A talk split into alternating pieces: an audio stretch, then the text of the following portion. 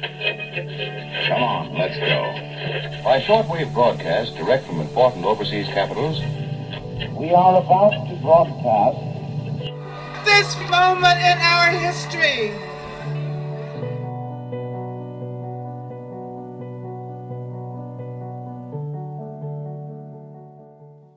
Hello, and welcome to this episode of the History Workshop podcast, bringing radical history into dialogue with the present. I'm Ellie Robson.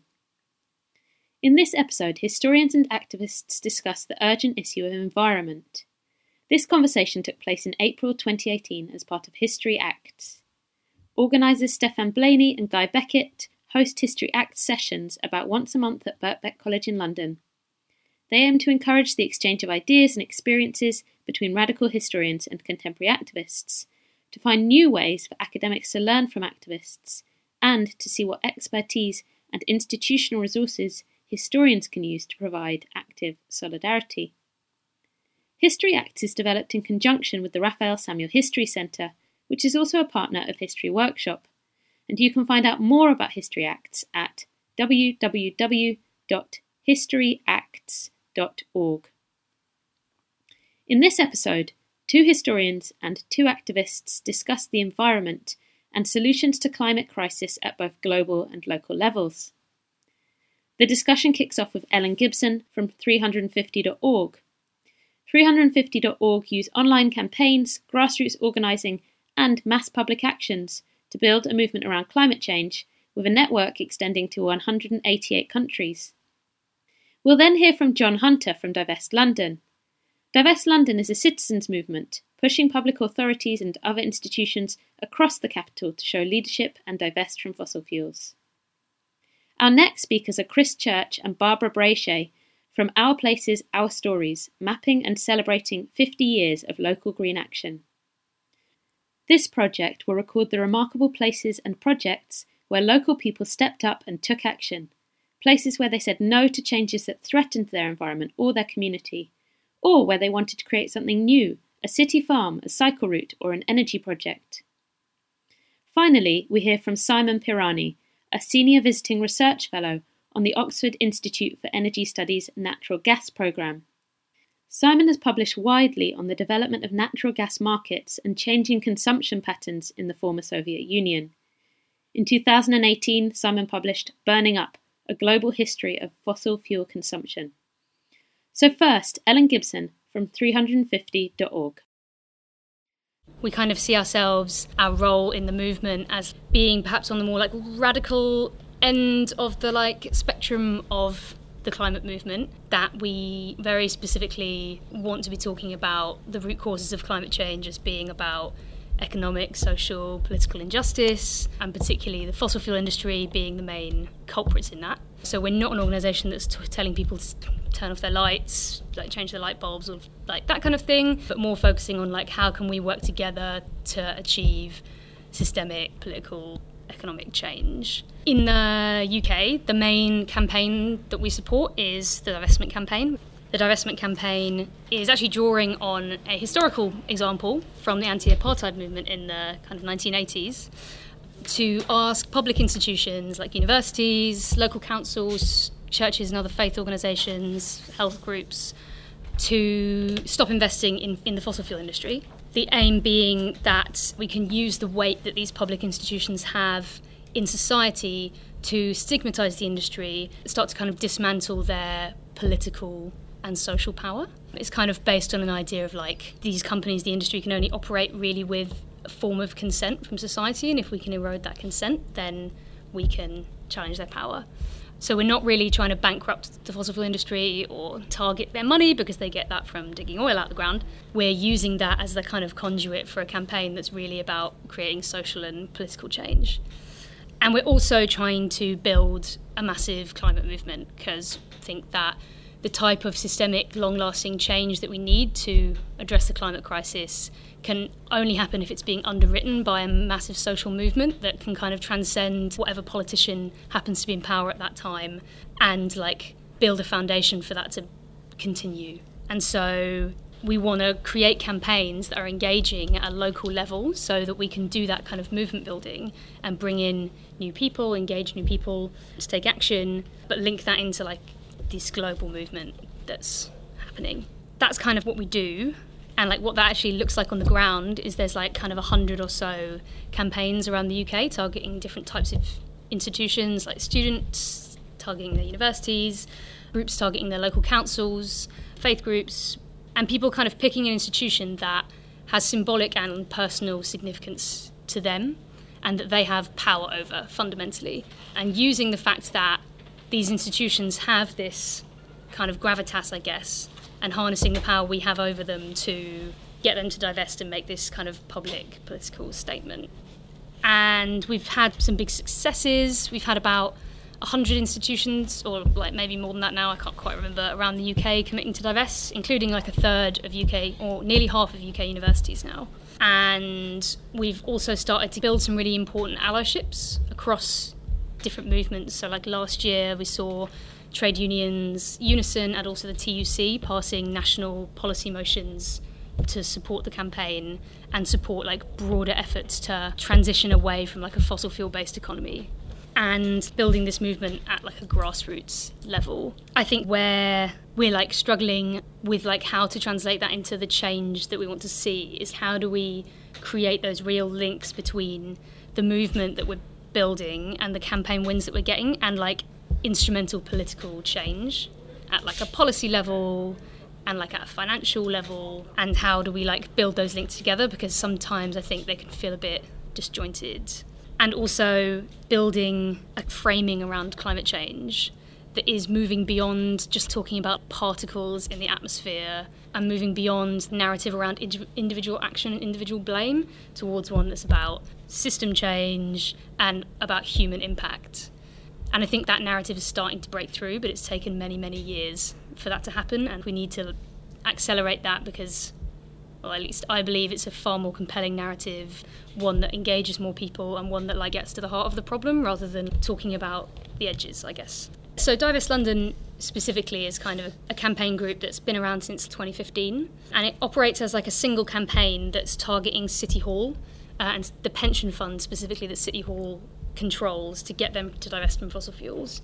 Uh, it's not actually a particularly big fund, but we think it's like a hugely symbolic victory. And if we can get the Mayor of London to be standing up and saying, age of fossil fuels is over, we need to keep it in the ground, like that is hugely important and creates this political momentum that we can then hold him to.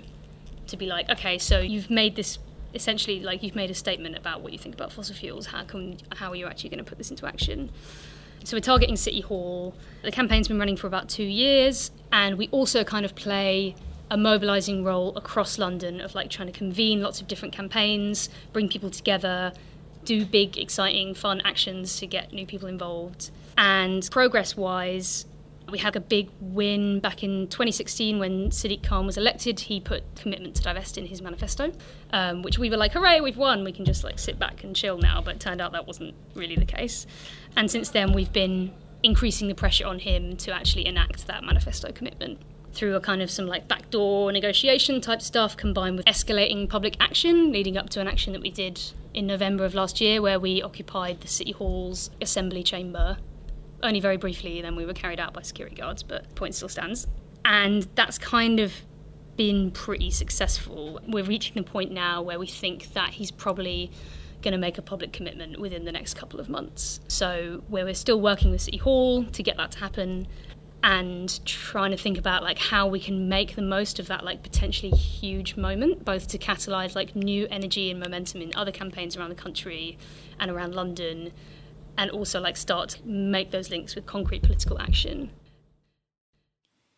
now we're going to hear from John Hunter from Divest London to me climate change is the biggest challenge facing humanity and sometimes people make claims and they sound quite big but that is a big claim, and I'm pretty sure it's scientifically and practically correct. Because I'm a man, let's have a couple of statistics. Climate Policy Initiative. Now, whether they're right or not, I don't know, but I think they're right in terms of the ballpark figures. They've said that if the Paris Agreement independently determined national contributions system were to work, i.e., each nation has pledged to do stuff at Paris. And if each nation does that stuff at Paris, it will keep temperature rises to a mere 2.7 to 3.5 degrees higher than what they are now, i.e., far too high. It, would be disastrous. That if you want to do that, you've got to spend $13.5 trillion by the year 2030. If you want to stay at the 2 degree target, you have to go up to at least $16.5 trillion by the year 2030. This is money you've got to spend. And this is a lot of money to find behind a sofa, of course. But if you want to keep to the 1.5 aspirational goal, which is the only thing that keeps things safe, for example, it's the only thing that get, gets you even remotely near to Ellen's organisation's 350 parts per million of carbon in dioxide in the atmosphere, then you have to spend at least in the mid 20 trillions and probably more.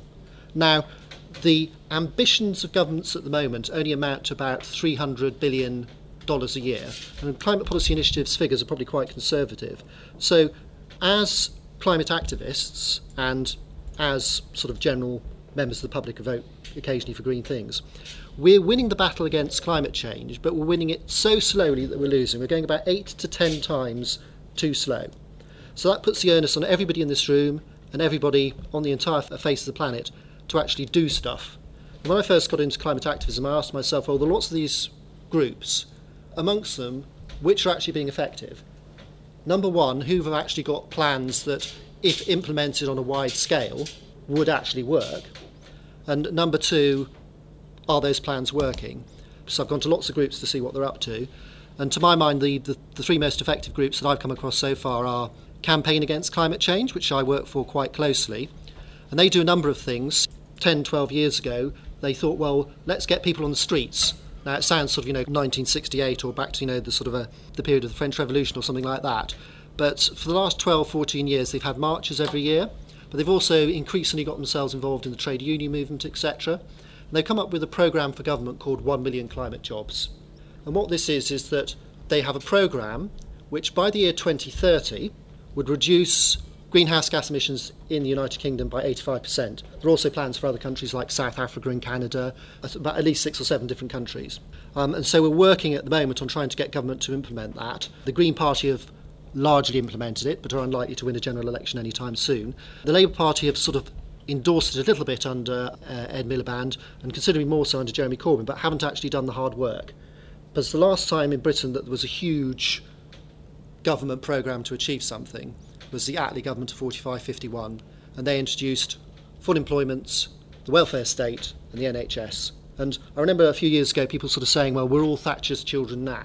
But as we see time pass, a lot of Thatcher's legacy is collapsing, and much of it is not very desirable. In reality, we're Attlee's children, and all the brilliant ministers who worked for him, the Bevan and the Bevins, and the, many of them.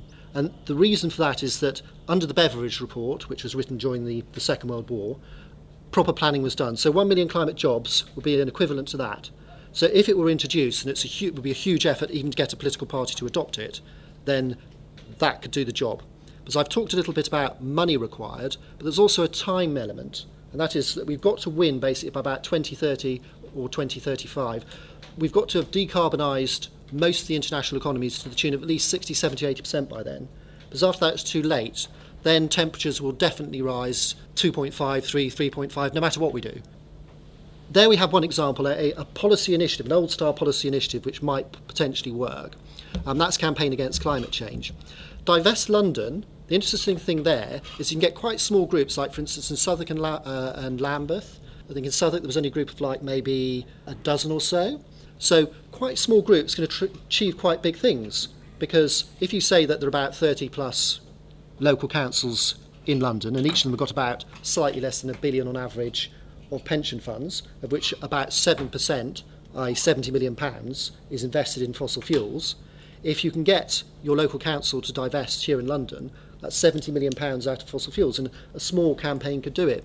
But I noticed that um, Ellen talked about mass social movements. Now, all the groups I've involved in, I mentioned two so far Campaign Against Climate Change and Divest London, they're quite small. Now, I always find it quite funny when you go to a lot of green meetings, they say, um, the problem with this meeting is that everybody here is white middle class, too many of them are male, and there aren't enough females, and particularly ethnic minorities are massively underrepresented. And I think to myself, yes, I strongly and fully agree with that. But the main problem with this meeting is not the fact that it's not diverse enough, although that's definitely true. The main problem with this meeting is that basically, even the category that you actually say is overrepresented here, i.e., white middle class men, okay, there are only a tiny number of white middle class men here. There are, you know, there are 20 million white middle class men in the country, and you've got about three at this meeting. So the problem is not simply that we haven't um, enthused all parts of the population. We haven't enthused any part of the population. If you take something like Divest London, now I don't know, because I haven't asked all of them, but I strongly suspect the 12 people who turn up to Divest London most often, the stalwart members who do most of the work, I'm pretty sure nearly all of them are Oxbridge graduates. So we're talking again about a sort of, sort of a, a small elite there, uh, an elite within an elite. The most interesting group probably I've joined recently is Stop Killing Londoners. Now, 9,000 people a year die from air pollution here in London, um, and about 40,000 in the country as a whole, which is a hell of a lot of people. And it doesn't need to happen. You could quite easily, by spending not very much money, in fact, society as a, a whole would actually make a profit because you'd be spending less on things like health. Okay, so it should be an absolute no-brainer. It should go. We should go down to from 9,000 down to a, a few hundred very, very quickly if you had really competent government. So we started to campaign on on this issue. So we did a lot of stuff to try and get enough publicity and four of the members of the Stop Killing Londoners group got arrested. Once they got arrested the fourth time, they actually got, got imprisoned, and they've done it again since. And not long after they'd been imprisoned, the mayor got on the phone and actually said, We want to meet you. And I was quite surprised about it. I didn't think it would work. And it's quite interesting that those old fashioned techniques, he goes back to sort of the um, ideas of Martin Luther King and stuff like that, that they do actually work. There are lots of players going on. There are activist groups like 350.org and Divest London and Campaign Against Climate Change. Stop Killing London is doing stuff. But lots of politicians, like for instance, Sadiq Khan's an interesting one. He is pretty green, but then, you know, he's hidebound by various things. So it's basically a question of pushing him in the right direction. So if you can find him at the right moment and in the right way, you can actually move him into the right position. And that's also true of the obscure group the London Pension Fund Authority itself, which actually consists of seven board members. Some of them, is, uh, there's a, a, guy called Merrick Cockell, who's the actual chairman, and he's a Tory, so you think really would he be useless. But actually, he's quite interested in green investments and things like that. So if you put in the effort, you can get results, because the majority of people in Britain, in every country in the world, in fact, believe that climate change is a problem. The two problems they have is that A, they don't understand how much of a problem it is, and even if they did, they're not putting in the effort even people like me and Ellen are not putting in enough effort, okay? And we're putting in quite a lot of effort in terms of the amount that actually needs to be done if we're going to win on climate change. I think one of the, final point I make is about divestment, and that is that divestment is great moral boycotts, as Ellen was saying. So, for example, if you persuade people that coal, oil, and gas are not nice industries to work for, and then people who are like 18, 19, 20 don't actually go and work in the fossil fuel industry, then that's a plus. So if you actually create this idea that it's that it's not a nice thing, like tobacco or asbestos in the past. That does quite a lot. But in terms of going back to what I, where I started with, which is the money, the bit about divestment I like is the second part of it. It's often called divest invest. So divest is that you sell the shares of the 200 largest coal, oil and gas companies. That will do so much. You'll get a, you'll get a boycott and it will have some impact. But the bit I like of, uh, of divestment is the invest part. And that means that you take, the, say, the 5, 6, 7% that you've actually sold and then you take that money and you put it into renewables. Because the only way that we will actually reduce greenhouse gas emissions quickly enough is basically to build very large amounts of renewables. We've got to do lots of other things as well, but we've got to build very large amounts of renewables. But as I said right at the beginning, that costs a colossal amount of money. And the good thing about divestment, and the reason I joined the divestment campaign, is that there you have actually a realistic avenue where you could actually channel really significant amounts of money into renewables. So you'd have a practical solution to the problem, which is that we've got a huge amount of money that we need to spend and we're not spending it. And divestment potentially is a way of doing that. Our next speaker is Chris Church from Our Places, Our Stories. While our work is about local, what I'm going to talk a bit about is kind of what do we actually learn from history? Is it even worth considering history? What, in fact, has history ever done for us? In terms of the environmental sector. And also, I thought it might just be worth thinking what is, if we're talking about history of environmental action, where do we actually start? Because there's a tendency now to focus on the big issues, climate change. But this stuff goes back a very long way. thousands of years, people have looked to try and control resource use. People haven't been stupid. Watercourses have been protected in so many cultures. Shakespeare's father was famously fined for keeping an unlicensed dung heap. I mean, you know, that was legislation. But let's think about what do we actually mean by the environmental movement, social movements, NGOs. And I actually think you don't have to go back that far. If we think about the 60s, we get a few things like that. And some people would say that was where it all got started. Or, actually, we had global TV. This was the Torrey Canyon disaster, now forgotten. 240,000 gallons of crude oil spilled out onto English and French beaches. Society simply wasn't ready for it, but it was the first time we'd seen stuff like that. So I think if we go to 1970, suddenly in America, literally millions of people doing stuff they'd never done before. What made it happen? It's kind of not actually immediately clear why suddenly the environment became such a focus. Of course, America had had its own disasters, the Love Canal pollution scandal, all sorts of stuff. But there was some specific stuff.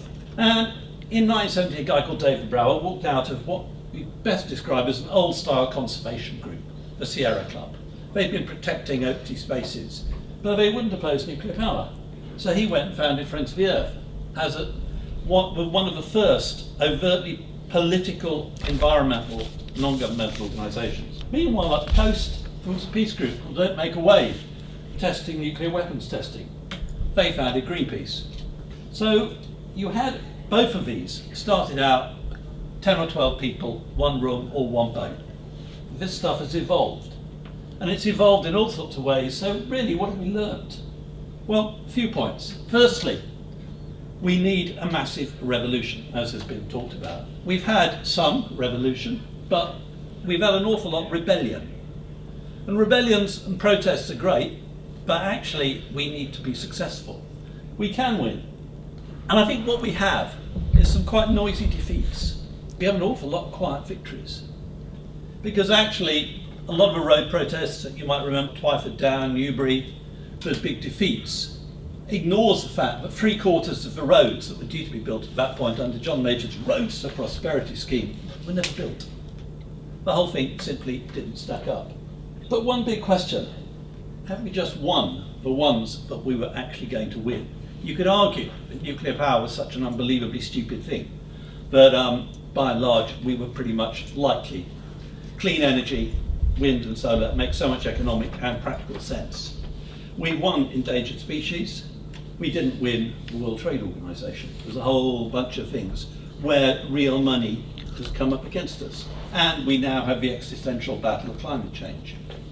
But let's also remember that it's not just about campaigns. There's actually been an emerging green infrastructure. All those renewables are just part of it. And an awful lot of that started with a small bunch of radical, community focused people. Not everyone actually campaigns.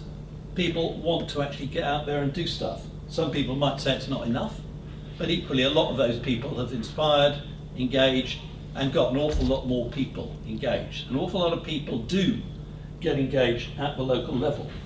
Recycling may seem spectacularly boring, but that was a fairly hard won campaign, and local people creating a local infrastructure was what led governments to actually recognise that stuff needed to happen. Local food, farmers market. You could say some of this is purely middle class people paying ridiculous sums of money for a loaf of sourdough bread. but you could equally say that local food activists transformed school meals in Britain about 10 years ago. We don't want our children being fed this kind of mass produced shit anymore. And actually, there's been some profound change in how we do food, We've created an awful lot of jobs, maybe not as many as we should have done, and we have seen multinationals fall over themselves to try and accommodate it. There's a question about how far we're creating a nice little green niche in the midst of a much bigger multinational dominated economy, or how far is the, uh, the ideas in that niche permeating the rest? And is it doing it anything like the speed we need? Probably not, but we're getting there. Clean energy is the one, of course, where we have gone from a few ever so slightly wacky people putting up windmills in their back gardens to 400 metre high offshore wind turbines. And I could actually show you the slide of a wind farm in the North Sea, half of which is owned by a huge Danish company, the other half of which is owned by a German cooperative of local people who have invested their money in it. There are new models coming out of this. And green spaces, sink farms, we actually want to engage people in this city with their environment. They need green spaces, not just to breathe slightly cleaner air, but to actually understand what the environmental movement talks about when it talks about environments. So, can we use history? What can we learn? Can we make it happen? Can we actually use this to work more effectively, whether it's on campaigning or infrastructure or simply getting people involved by telling good stories? If there's one thing that has got people involved, it's hearing good stories.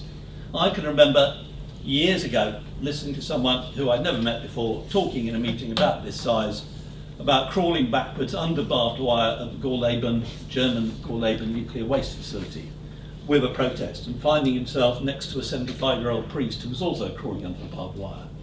That's kind of why I'm here now, I think. Stories are important, but shouldn't we actually be out there making history rather than talking about it? There's one for historians everywhere.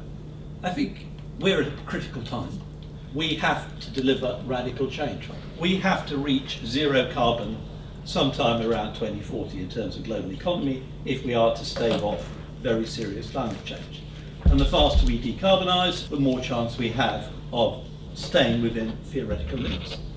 But I rather suspect that if someone had put up this phrase, we are now in a decade where our actions will define our long term future, in the 1960s, or the 1970s, or the 1980s, we may be facing an existential crisis now, but we've had an awful lot of crises before, and people are kind of maybe a bit bored of them. So, what can, we've set up our places, our stories, to chronicle an awful lot of local stuff.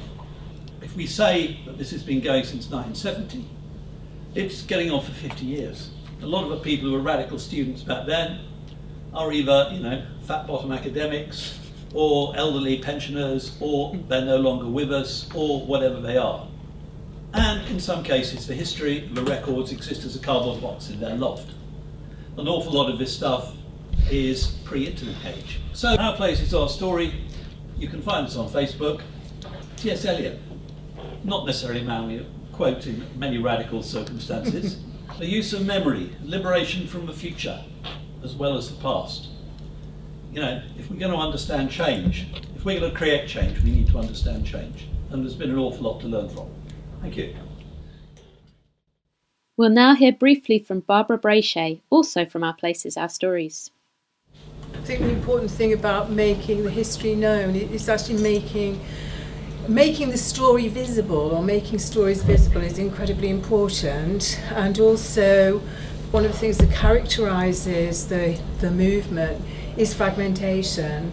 I think the points you're making about individualization and localism are very pertinent because in some ways there's been very effective that the way those things have, have happened has actually been very effective in preventing you know the needed kind of attack on the sort of neoliberal structures that are really driving the, the fossil fuel industry, for instance. And so I think there is a movement now, a way to bringing things together much more effectively. And one of the other points that I wanted to make uh, was about intersectionality and bringing together people who have got different agendas, different oppressions, different issues uh, in common cause rather than just, you know, your environmental campaign to stop the motorway being built in your back garden.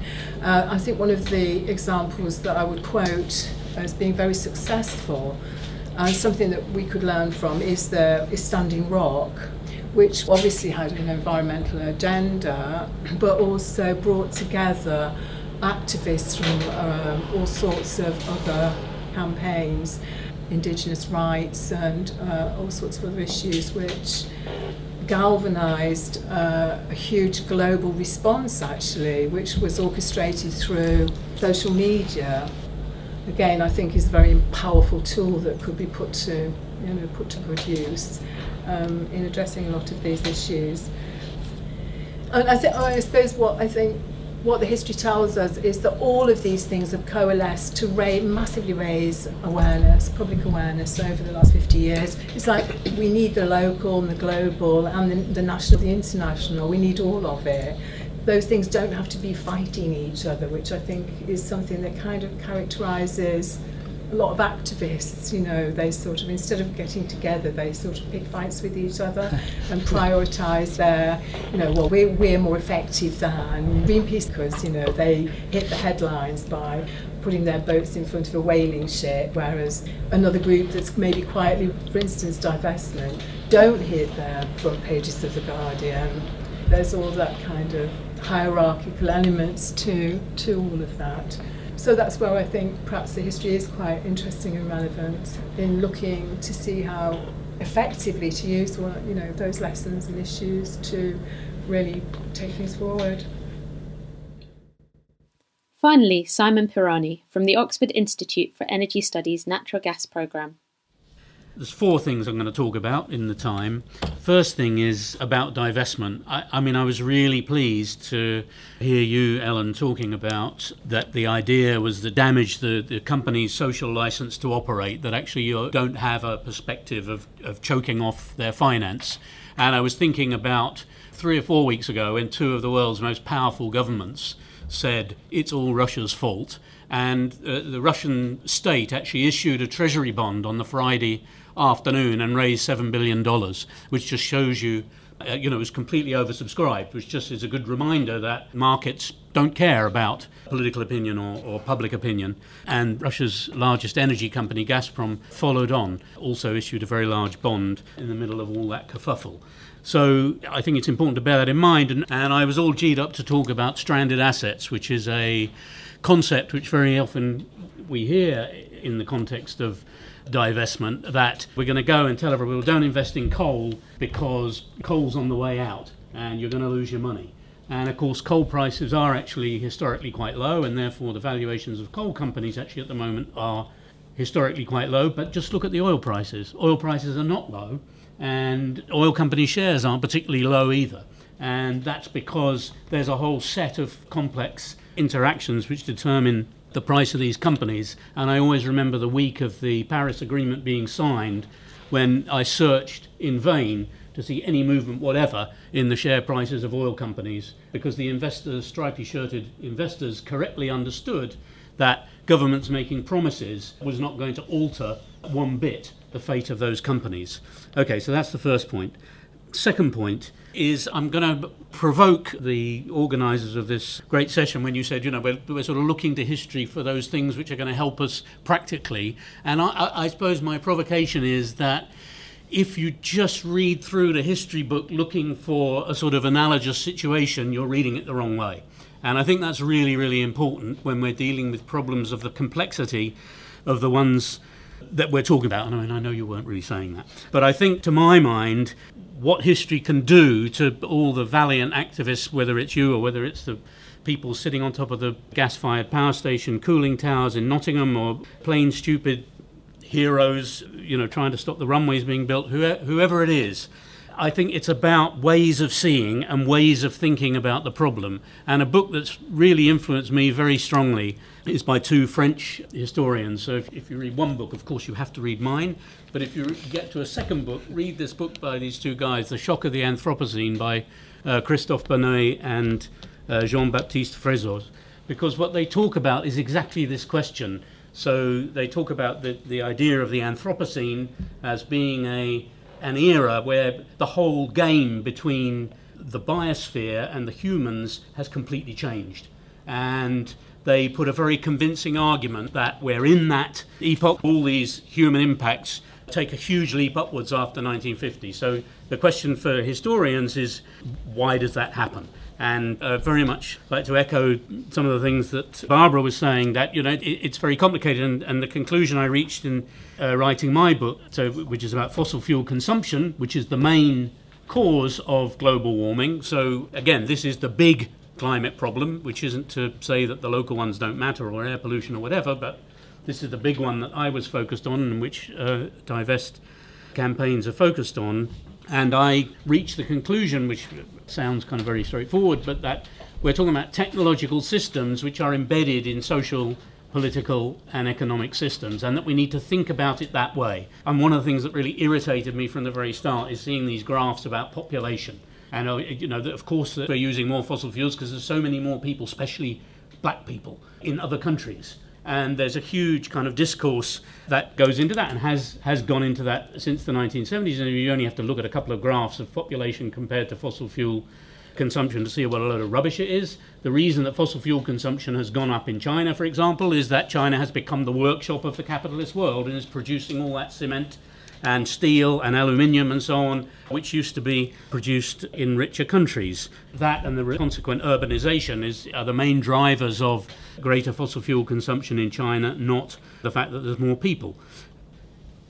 Okay, so some, just some points about how to think about the problem you mentioned the climate policy initiative stuff uh, and these humongous sums of money that they proposed are necessary to shift from fossil fuels to renewables. And I would suggest not to think about it that way because I think that the change that we're talking about is a change of those technological, economic, and social systems altogether. And that sounds like too huge for any of us to worry about, but I mean, getting down to specifics. So, two examples. One, yes, of course, every kilowatt hour that's generated from renewables instead of coal or, or gas, fantastic, that's great. But there are huge potentials for decentralizing electricity with, uh, with technology that's actually, and what engineers say is this technology has existed for as long as mobile phone technology or, or internet technology, and the one industry where it's never been used is the electricity industry. Why? Because the electricity industry is controlled by big companies who want to sell as much electricity as possible. So I really do think that's a very clear example of where if you don't tackle the problem of ownership and, and the social system, you actually don't really get to the bottom of the environmental problem which is caused by the production of electricity. The second example would be car based transport systems. I mean, we do live in a society which is based on the assumption that the way to get from A to B is in a car. And there's a historical reason for that. That when car based transport was developed in the United States between the First and Second World Wars, with the companies lobbying very hard for investment. So you've probably all heard of the Marshall Plan, uh, which was implemented by the United States government for sort of rebuilding Europe after the Second World War. What I didn't know before I started working on this book was that actually they spent about five or six times as much money on the construction of the interstate highway system in the United States and corresponding changes to urban transport just to make damn sure that everybody who lives in the United States can't get to the corner shop or to get their kids to school or anything else without a car. That's also a product of American history, first of all, which has then been implemented in Europe after the war, and they're now hoping to install this model for the middle classes, such as they are of, of China or India, or if you take that historical perspective, then when we come to the present, I've had a lot of arguments with uh, friends in the environmental movement. You know, electric vehicles is the way to go. Well, only if you produce like 100% of your electricity from renewables, which is a big ask, and also, have you looked at the amount of fossil fuels via the, the metals and all the parts and so on? Isn't a greater transformation of our urban existence something we need to think about. Final point I'll make is I think that the history of the, this huge increase in, in the use of fossil fuels that is essentially a 20th century phenomenon, because yes, it starts with the Industrial Revolution, but the really big consumers of fossil fuels are technologies of the second industrial revolution. So that's the steam engines, the electricity that's produced from them, the internal combustion engine, and as a byproduct of inventing poison gas. In the First World War came chemical fertilizers for agriculture, and, and these are the, all the really big users of fossil fuels in the 20th and now the 21st century. What we see is a history of the commodification of energy. So, prior to the 20th century, the vast majority of people did not live in cities. They lived in the countryside and they got their source of energy, whether it was wood, wind, or water, essentially got it themselves. And when electricity was made technologically possible, there's then a huge clash, even in the United States, between those who say, well, it's a service, and if we're going to expect these working class people to live in towns and go to work, the least we can do is, along with some sewage so they don't die of cholera, we can also provide some electricity. And there was a kind of public service ethos, uh, particularly in Europe, but also in parts of the States and, and cooperatives and so on. Then against that are the corporations who saw this electricity as something to sell. Now, that struggle then over whether energy, which is basically something we use, which comes from natural resources, is a commodity or not, has gone right through. So in the 1990s, there's a huge drive to privatize the electricity system. So in India, there's this fantastic battle between local governments who, who want to provide electricity and the corporations who want to sell it. Urban dwellers in developing countries who move in in their millions to shanty towns and what a cheek from the ruling elite's point of view, they actually expect to have some electric. And they don't expect to pay that much for it either. And uh, in South Africa, for example, uh, after the end of apartheid, when there was a huge electrification program, the real battles that were fought were over should poor urban residents who are eking out a living and essentially providing their cheap labour to industry, should they pay for the, this electricity or not? And uh, so that battle over commodification has continued. And I, I feel that there has to be a connection between the fight for the transition away from fossil fuels, which is absolutely uh, necessary and urgent, that also has to be related to this question of uh, is this a commodity or is this something human beings uh, can get what they need from nature in a way that is you know harmonious with that nature and also that the, the profit motive and everything is not in the middle. Thank you for listening to History Acts on Environment. Our thanks again to Stefan Blaney and Guy Beckett for their work organising History Acts. To find out more about future sessions and join the conversation, visit www.historyacts.org. You can follow the History Workshop podcast on Apple Podcasts, iTunes, Stitcher, and SoundCloud. And you can find out more about us, History Workshop, at historyworkshop.org.uk or follow us on Twitter at HistoryWO. Until next time.